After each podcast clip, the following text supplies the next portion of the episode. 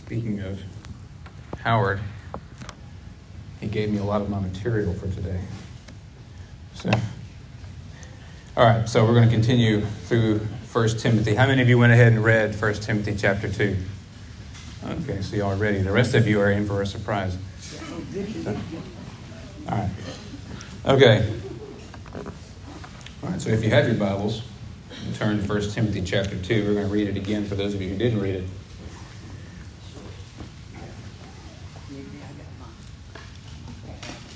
Says, Therefore, first of all, I urge that requests, prayers, intercessions, and thanksgiving be made on behalf of all people, for kings and all who are in authority, so we may live a peaceful and quiet life in all godliness and respectfulness. This is good and pleasing in the sight of God our Savior. He desires all men to be saved and come into the knowledge of the truth.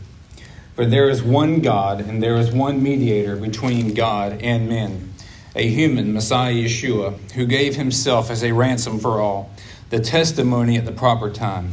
For this I was appointed a herald and an emissary, a teacher of the Gentiles in faithfulness and truth.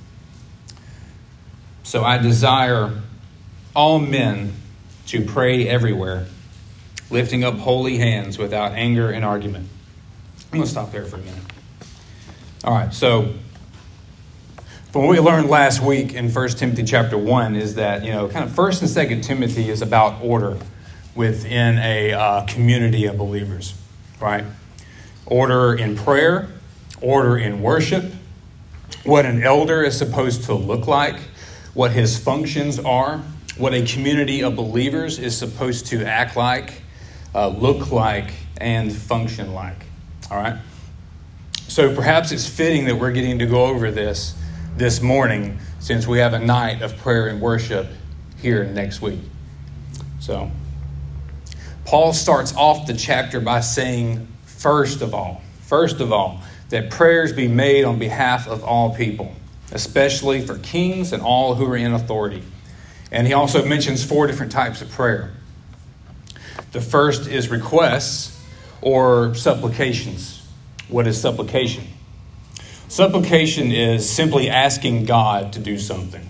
So when you say, God, please bless this gathering, that is a supplication. You are making a supplication to God. Uh, the second is prayers, which is, that's a pretty broad word, right? It pretty much covers all of our communication with God. The third he mentions is intercessions. And mm-hmm. you know, Gabe just mentioned a second ago, we have an intercessory prayer team here that meets every Wednesday. And that refers to the type of prayers that we make on behalf of other people. Now, there's nothing wrong with bringing your own petitions before the Lord. That's fine. But, you know, but pray on behalf of others too. And finally, we have thanksgiving. Pretty self explanatory. So we all have a lot to be thankful in here, right? Mm-hmm. Amen. So I'm sure most if not all of these prayers will be going on right here uh, next week during the during the night of prayer and worship, which is good because we need to be uh, interceding in prayer for Israel, uh, for our president, as difficult as that may be yeah. for some of you, you know, for our families, for the elders of the congregation, and for their families, um, for lost family members and friends, and even even for our enemies. And that's hard. It's not hard for you, Marvin, is it? No. it goes on to say that we do this in order to live a quiet and peaceful life in all godliness and respectfulness. And in verse 3, that this is good and pleasing in the sight of God our Savior. So I'm going to be very honest with you. Um, I have struggled and still do sometimes with prayer and worship. Um, I think a lot of times people, um, usually men, struggle with prayer and worship because it involves two things emotions and communication. and uh, I hear you ladies laughing. And anyway, But those are two things that we aren't necessarily our, our strong suit as men, or so Julia tells me. But, um, but nevertheless, like I just said, verse 8, Paul says, So I desire all men to pray everywhere, lifting up holy hands in worship without anger and argument. So he wants you to be lifting up holy hands in, in worship, not laying hands on your brother in anger. So James 5, chapter 16, verse 16, sorry, James chapter 5, verse 16 says that the prayers of a righteous man is powerful and effective. Now, we are told all throughout the Bible to pray without ceasing, right? Be constant in prayer, be steadfast in prayer. And everything we do should involve prayer. And, you know, prayer is not just, prayer and worship is not just for women and children. I think that's a common misconception, you know. Uh, I think the most powerful thing that women and children can see is a man who worships and prays. Amen? So, I mean, worship's, it's not just a genre of music on the radio, and it's not just 94.3. You know, it's not just, it's more than just the five, you know, the songs that we just sang up here you know, which were beautiful, but it's more than just that. It's worship is continuous. It's something we do every day, whether we realize it or not. It's the thoughts we have. It's the decisions that we make. It's the it's even the money that we spend. It, you know, and it's the lives that we lead. It's all an act of worship. Is this making sense? Yeah, all right, good. Now, lifting up holy hands is metaphorical language for having a clean and a pure heart. And what I really want to stress here, you know, is that prayer and worship is not a feminine thing. Manlier men than many of us throughout Scripture have been men of prayer and worship. Men like Daniel, you know, who was, who was a man that prayed diligently, even against the king's wishes. Uh, we also, you know, he always set time aside to pray. Another great man of prayer was David, King David. You know, he killed lions, bears, giants, led armies into combat, yet was a man of fervent prayer. And as many of us know, his, his prayers are many of his prayers are recorded in Scripture. So my point is, God wants to hear from us. He wants to hear from us. When men pray, things happen. And the Lord can and will move on our behalf. Amen? Y'all believe that? Amen. But don't be confused. Prayer does not turn God into your personal genie. We don't pray to position God where we want Him to be. All right? We pray in order to position or yet reposition ourselves in order to receive what the Lord has for us. And Scripture is filled with examples of how prayer works. So imagine what would happen if we, as husbands and fathers, began to pray over and with our wives and children. Now, many of you probably already do that, and that's great. Admittedly, this is something I could stand to do better on. So, and Scripture tells us to love our wives as Messiah loves the the church, and Messiah is constantly interceding on our behalf. So we should be constantly interceding in prayer for our wives and our families. We're going to pick up here in verse 9 if you still have your Bibles open. Paul continues Likewise, women are to adorn themselves in appropriate clothing with modesty and sound judgment not in seductive hairstyles, in gold or pearls or costly clothing, but what is suitable for women claiming godliness through good deeds. Let a woman receive training in a quiet demeanor with complete respect for order. But I do not allow a woman to train or dictate to a man, but to be in a quiet demeanor. For Adam was formed first, then Eve. Also, Adam was not deceived, but the woman, being deceived, she fell into transgression. Nevertheless, she will be sustained through childbearing if they continue in faithfulness and love and holiness with sound judgment.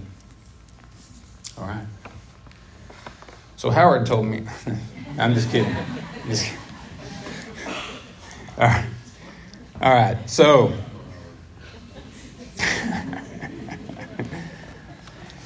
All right. So notice how Paul begins with likewise, which seems to indicate that what he's about to say is a continuation from his previous exhortation to the men. It's like he's saying, I want women likewise to pray, etc., etc. Make sense? But then he goes into detail about a woman's clothing. Now, I'm pretty sure everyone in this room has some level of understanding and standard of modesty. Okay, so we're not going to go into that. But the heart of what Paul is saying is this dress in what is suitable for someone claiming godliness.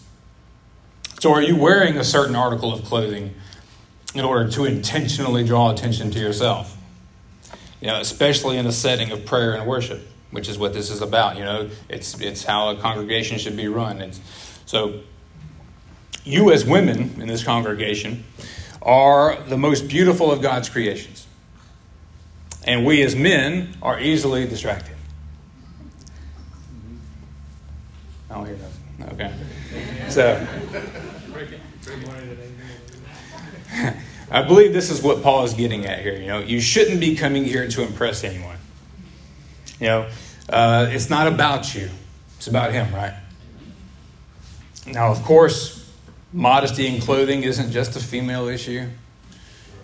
So, I mean, men, if you're wearing a medium shirt to accentuate your pecs or biceps to impress people, well, I'll just move on then.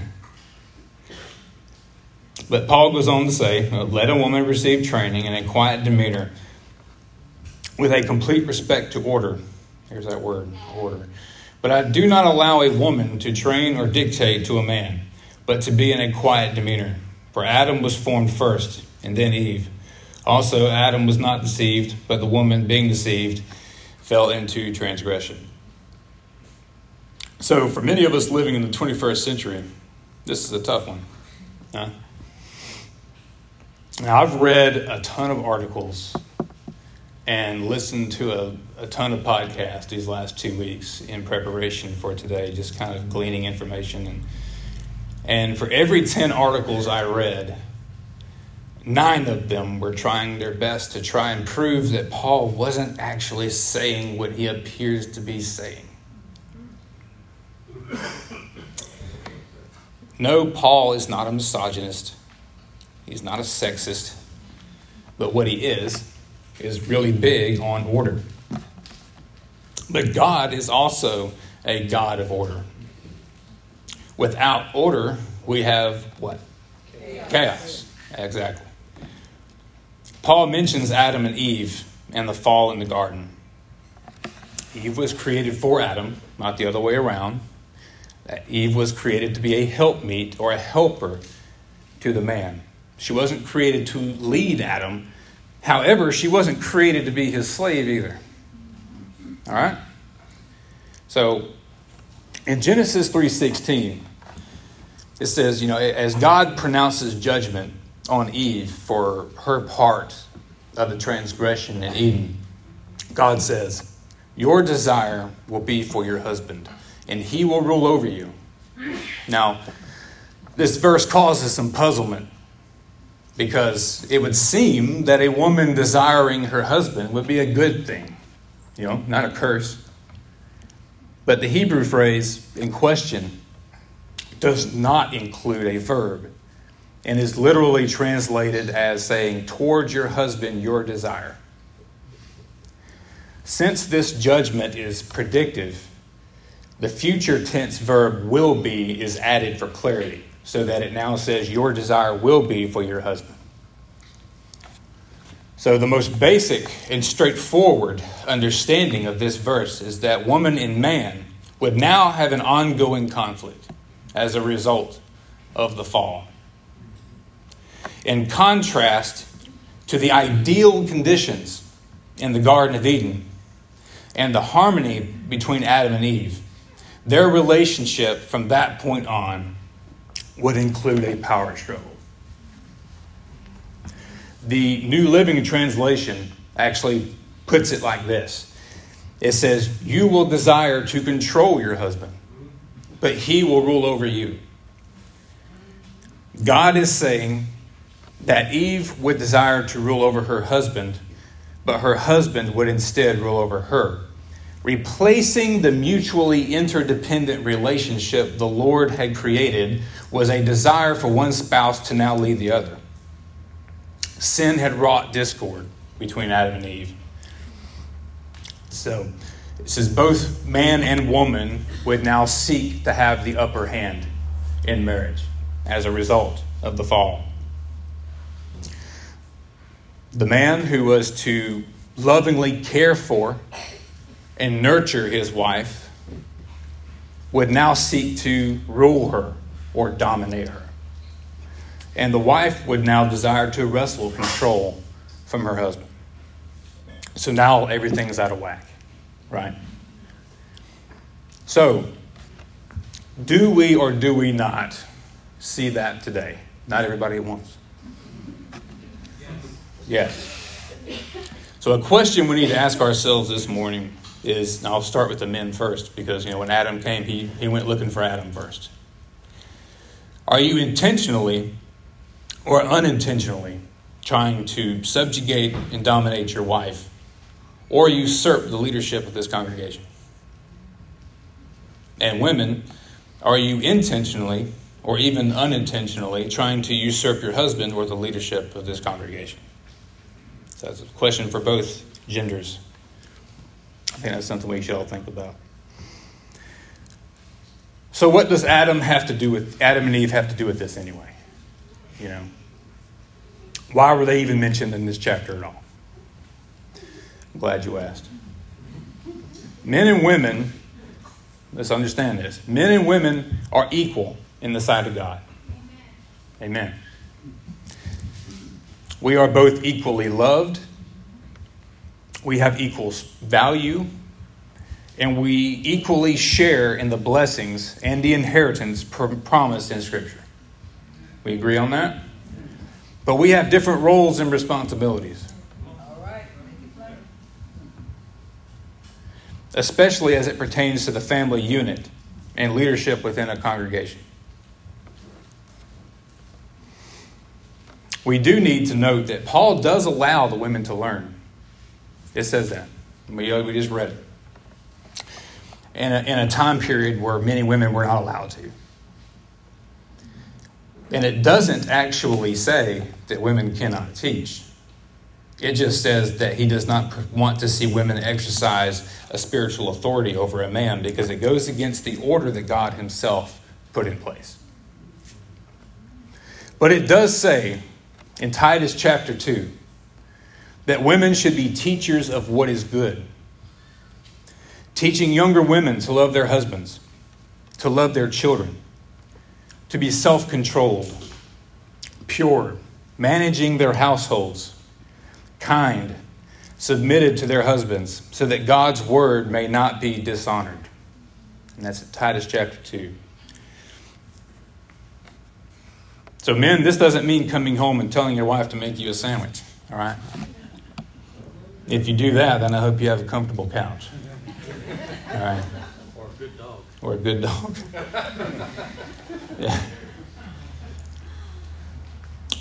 Uh, the best example of a biblical marriage found in Scripture is the relationship that God, the bridegroom, has with his bride. So I'm going to close with this. If you'll go to Ephesians chapter 5, verse 21 give y'all some time here.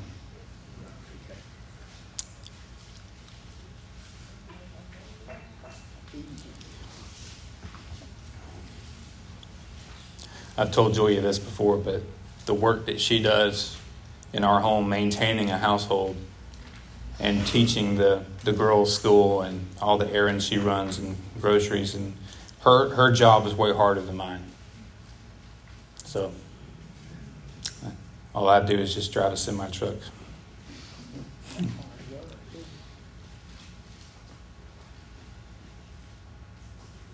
Okay, it says, it says the following. Also, submit yourselves to one another out of reverence for Messiah. Wives, to your own husbands, as to the Lord. For the husband is the head of the wife, as Messiah is also head of his community.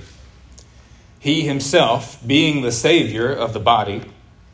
But as the Messiah's, as Messiah's community is submitted to Messiah, so also the wives to their husbands in everything. Husbands, love your wives, just as Messiah also loved his community and gave himself up for her, to make her holy, having cleansed her by immersion in the word. Messiah did this so that he might present to himself his glorious community, not having stain or wrinkle or any such thing, but in order that she might be holy and blameless. In the same way, husbands ought to love their own wives as their own bodies. He who loves his wife loves himself. For no one ever hated his own flesh, but nourishes and cherishes it, just as Messiah also does his community. Because we are members of his body. For this reason, a man shall leave his father and mother and be joined to his wife, and the two shall become one flesh. This mystery is great, but I am talking about the Messiah and his community. In any, in any case, let each of you love his own wife as himself, and let the wife respect her husband. I think that kind of sums everything up. Because, you know, God is our bridegroom and we are his bride. So, in, in that terminology, we as men in this congregation, being the bride of Messiah, are, are in submission to him as well. So, at this time, do we have any uh, any questions or comments? Yes, Miss Carol.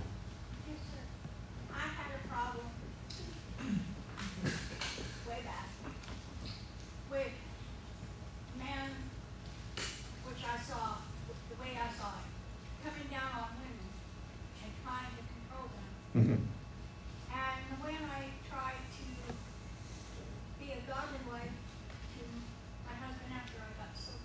Mm. I had to really look at, I love Ephesians 5. Mm. Because if a man is loving his wife like Yeshua loves the church, then I don't believe she will have a problem letting him Amen. be head of the house. Yeah, absolutely. I mean, men have to do their do their part, and unfortunately, we live in a time where men have failed. Um, just look at the, the numbers you can find on men who abandon their families, men who don't lead their families. So, yeah, men have to do their, do their part as well. Xavier. Jeremy, I just wanted to thank you for teaching on this chapter, um, just not trying to avoid what it plainly says. Mm-hmm. Uh, that takes great courage, and I don't say this lightly, but you should be commended for doing so. Um, also, I think I like the way you explained it and showed that it is easy to understand. You don't have to have a PhD in ancient Near Eastern studies or ancient Greco-Roman studies, which is what right. we are so often told right. that we are too stupid to interpret the text unless you have studied those areas and you know gone through so much schooling. So I just wanted to thank you for that. Yeah, thank you. It's a really fair and balanced message. I appreciate that. It means a lot. I thought I thought I saw one over here. Yes. Yeah, you, again, you did a good job. Um, yes word desire in chapter in Genesis chapter 3 mm-hmm. is only used twice in Torah. And the other verse is, uh, Genesis 4 7. And what's that one pertaining to? Um,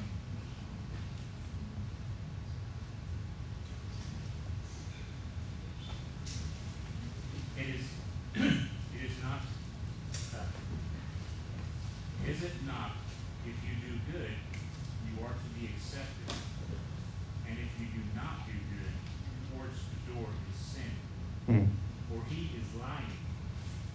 and towards you is his desire, and must rule over him. All right. Hmm. A lot of the same terminology there. Almost the same word for word. Mhm. So explaining it as a power struggle is, in my opinion, very correct. Yeah. Thank you. There's one over here. Yes. I just wanted to talk about a little bit about First Corinthians 11, where Paul is very consistent to the church of Corinth. He says very similarly to what you were teaching about, Mhm. about the, the man's God is Yeshua on behalf of us intercessorily to God, Mhm. and man, it's our role to be the head of the wife of the household. Right. He just reiterates that even to a completely different church. Mhm. I just wanted to point that out. I appreciate that. That's good. I mean, you know, God is, I mean, you, you, you look through the, the Tanakh and you, you see the amount of care and detail and order and structure that He placed into the temple system. I mean, God, I mean, order. Order matters, and um, sometimes we, as imperfect, fallen human beings, um, don't really like order or authority as you look outside these walls and see how society is decaying because of a lack of respect for authority, even in the public sphere. So, um, yes, Ms. Tanya. Um, It's interesting that you mentioned that First Corinthians eleven, I was actually reading that last night. Mm. And I don't think this had ever stuck out to me before where Paul tells us that the women are not to be independent from the men. Mm. And then it also says, and the man is not to be independent from the woman. Right. That we're one. Mm-hmm. And Brian brought this up this week, I think was really good, is that the example that probably most of us have had has been one parent or the other Right. in our upbringing has probably been independent from the other, and we haven't had that example of what it looks like Right. to have two be one together. That's right. I, you know, um, like I said, the, the, the best example I could find in the Bible of a perfect marriage or close to it was the relationship God has with us. It's Brian. Yeah, um, and kind of tagging off of what Miss Carroll said too, in First Peter three, and he's mirroring basically what Paul's saying. Mm-hmm. He says, likewise, wives, be subject to your own husbands, so that even if some do not obey the word, they may be won over without a word by the conduct of their wives, Mm-hmm. when they see your respectful and pure conduct. Yeah. So, you know, it's that whole thing of like, even if the man isn't doing what he was supposed to do, leading his family Mm-hmm. and praying and, and all of that, that, you know, a believing wife can act in all godliness. Mm-hmm. And the man would say, oh, oh, wow, you know, this is, this is different Right. from what she has. And she Mhm. was, you know, I mean, that just kind of going off of that. Uh-huh. That's good. There any more questions? Any more hands? Uh, you know, let me. Oh, I do, I do uh, have another one. Yeah. Sorry. You're good. Let me get back over there. Um, So I found it interesting in reading this at the very end, because you know, in Genesis, when, um, he was pronouncing judgment over Adam and Eve, Mhm. he says, I will increase your pains in childbirth Mhm. to Eve. So, I don't know if you had any thoughts on the last verse. Um, the last verse is like starting with thirteen, for Adam was formed first, then Eve. And Adam was not deceived, but the woman was deceived and became a transgressor. Mhm. Yet, she will be saved through childbearing if they continue in faith and love and holiness to self-control. Mhm. So do you think that's kind of maybe like a reversal of that? It's a good question. And uh, I'm going to pull a Gabe Rutledge here and say, I don't know. Gabe, do you know? Do you know? Okay. Yeah, let's, let's talk about it later and study that better. Okay. Maybe we can, good Oneg discussion there, maybe. Yeah. All right. So, moving to Kiddush. I just saw this bread sitting here for the last couple of minutes, had my eye on it. Yeah. All right.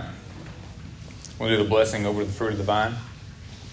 Baruch atah Adonai, Eloheinu melech haolam, borei pari hagafen. Amen. Blessed are you, O Lord our God, King of the universe, who creates the fruit of the vine.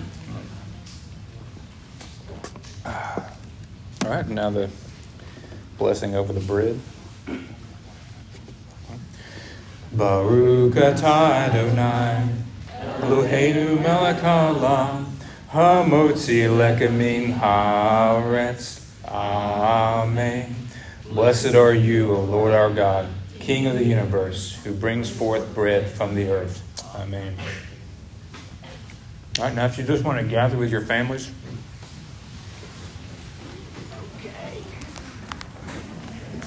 What was that, Jeremy?